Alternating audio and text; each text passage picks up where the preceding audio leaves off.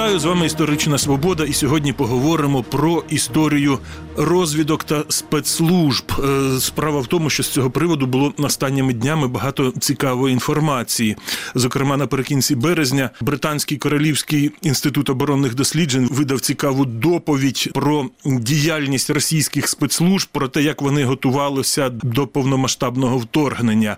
А днями Державне бюро розслідувань оприлюднило інформацію про завершення слідства проти Олега Кулинича, який напередодні вторгнення е, очолював Кримське управління СБУ, і якого звинувачують у державній зраді. Всю цю інформацію в історичній ретроспективі розглянемо разом з нашим гостем. У нас сьогодні в гостях генерал Олександр Скіпальський, один з перших керівників української військової розвідки. Тривалий час працював на керівних посадах в СБУ, ветеран українських спецслужб. Олександре Олександровичу, доброго дня. Доброго дня, вітаю. Серед високопосадовців СБУ виявились е, на вищих щаблях такі е, люди, як Кулинич. Крім того, треба згадати уже екс-генерала Наумова, який втік буквально за кілька годин до російського вторгнення. Заарештований був при перетині сербського кордону і зараз там, де знаходиться в Україні, його поки що не видали. Отже, таку маємо ситуацію, що напередодні вторгнення в керівництві спецслужб ну, були російські агенти на найвищих щаблях в СБУ. Це чия відповідальність? Хто прогавив цих людей? Це відповідальність тодішнього голови СБУ Баканова, чи це відповідальність президента, чи чия?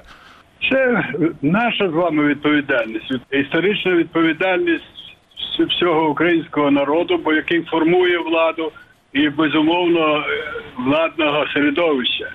Тому що от ви згадали прізвище Кулініча, але поряд з Кулінічем чи за Кулінічем стоїть прізвище ще Деркач. Так от я вам можу сказати, що ці два дві персони, які після 94-го року з'явилися в Україні, після закінчення академії ФСБ, одного старший Деркач призначив капітаном на на велику посаду в управління зразу Служби безпеки, а інший пішов помічником до до прем'єр-міністра і в подальшому, значить, працював дуже велику наніс наніс, я вважаю, урон нашої енергетиці, особливо енергоатому.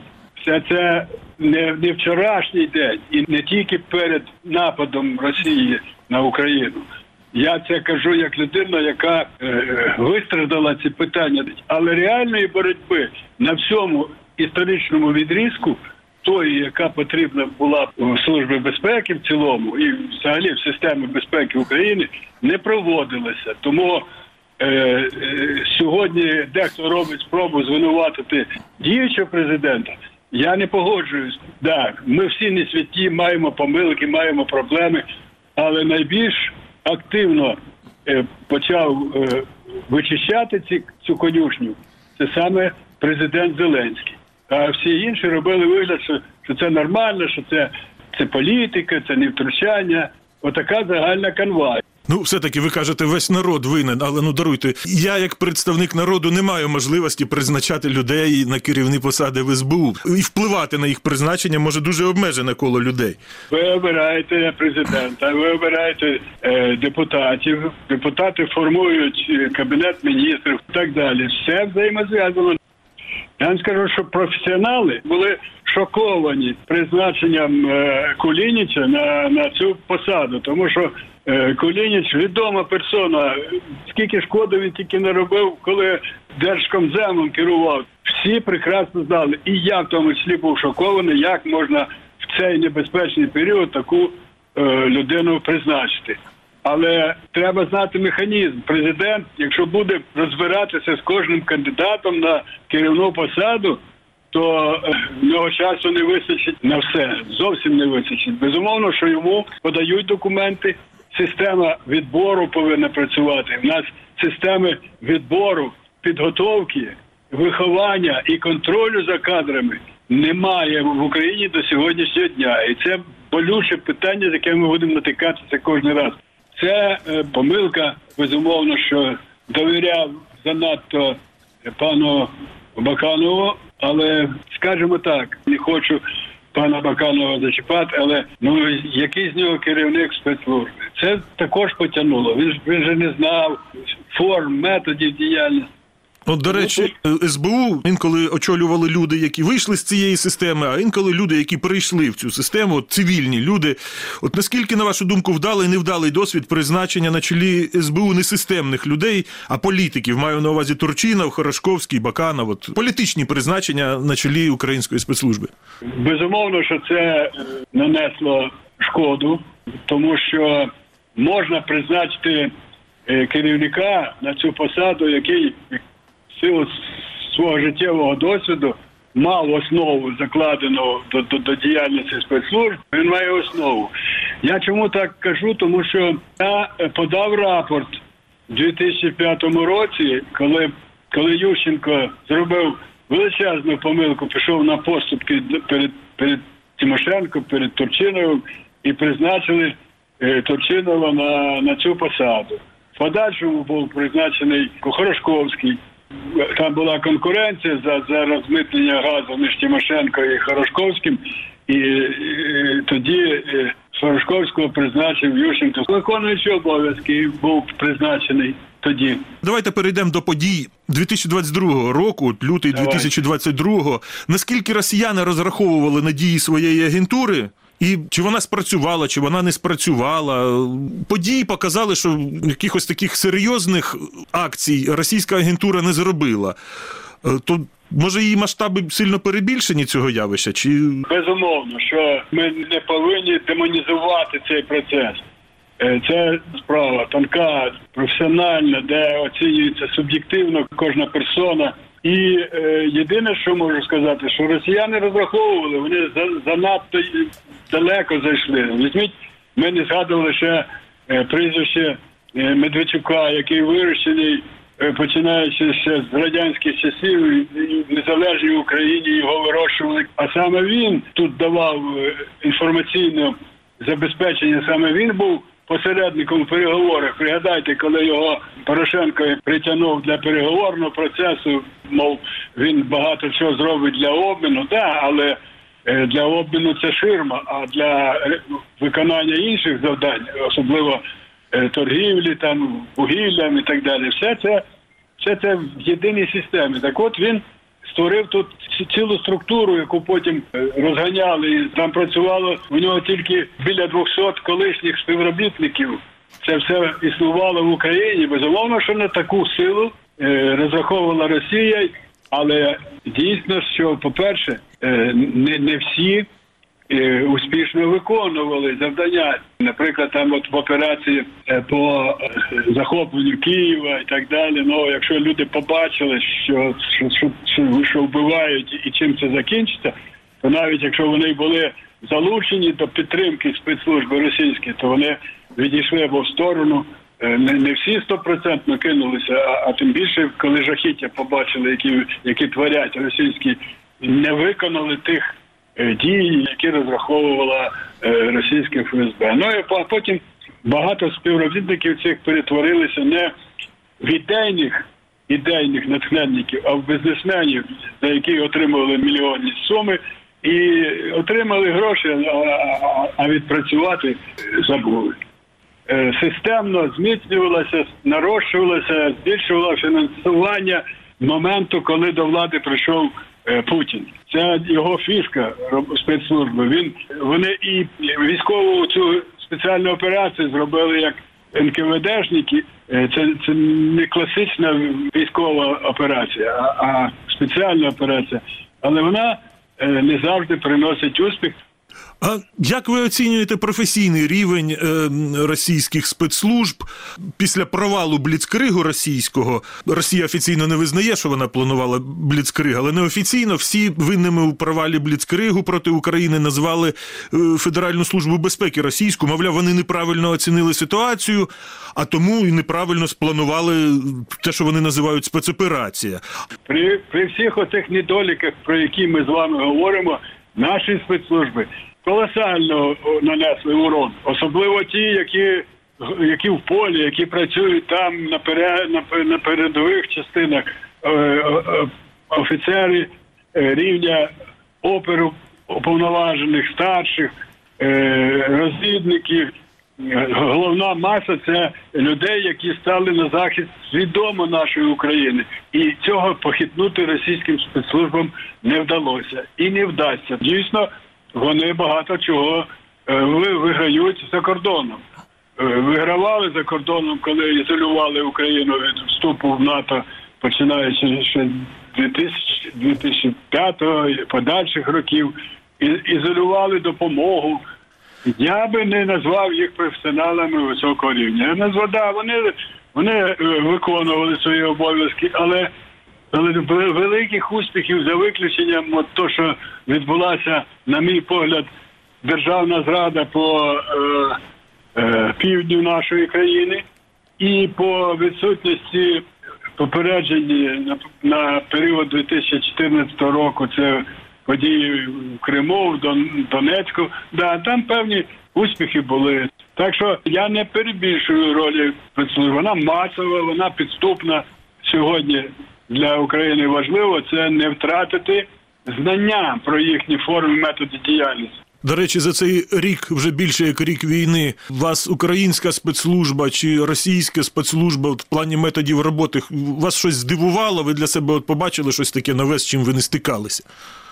Мене особисто дивує, що ми недостатньо гостро е, працюємо в сфері національної безпеки в себе в країні. Я хотів би, щоб ми більш активно е, активізували роботу наших е, спецслужб от в контррозвідувальному режимі, щоб ми краще працювали по системі розвідки, особливо значить е, закордонної розвідки.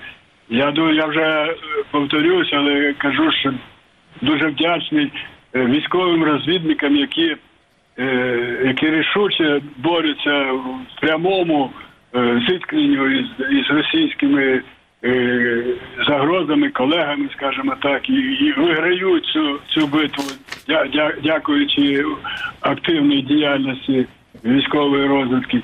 Мені дуже було приємно почути оцінку з боку полковника ізраїльської армії, бо я е, і, ви напевно знаєте ціну виживання Ізраїлю в якому оточенні, коли він назвав, що українська розвідка заслуговує називатися окремим родом військ і стала одною із успішних розвиток світу в Європі. Це оцінка не, не Скіпальського, не а, оцінка спеціаліста країни, яка виживає в своєму е, не завжди дружньому середовищі. Історія взаємовідносин між спецслужбами, між розвідками України і Росії. Е, Можна сказати, що після розвалу Союзу українські і російські розвідники вийшли з однієї радянської шинелі. Тобто всі вони служили в радянських спецслужбах, а потім в 91-му році наприкінці пішли різними шляхами. Тобто, ви знали своїх російських колег. Що можна сказати про взаємовідносини, коли вони стали однозначно ворожими? Ворожими, е, агресивно ворожими, вони стали з приходом Путіна, тому що від е, класичної розвідувальної діяльності всі країни завжди мають е, розвідувальні структури, але вони націлені на те, щоб забезпечити виникнення загроз для своєї країни. А Росія з приходом Путіна переключилася на не на розвідувальну, а на розвідувальну підривну діяльність слово підрівну у нас не називали, не обговорювали і не бачили її. От, от вона почалася з приходом е, Володимира Путіна, коли він е, е, дав карт-бланш.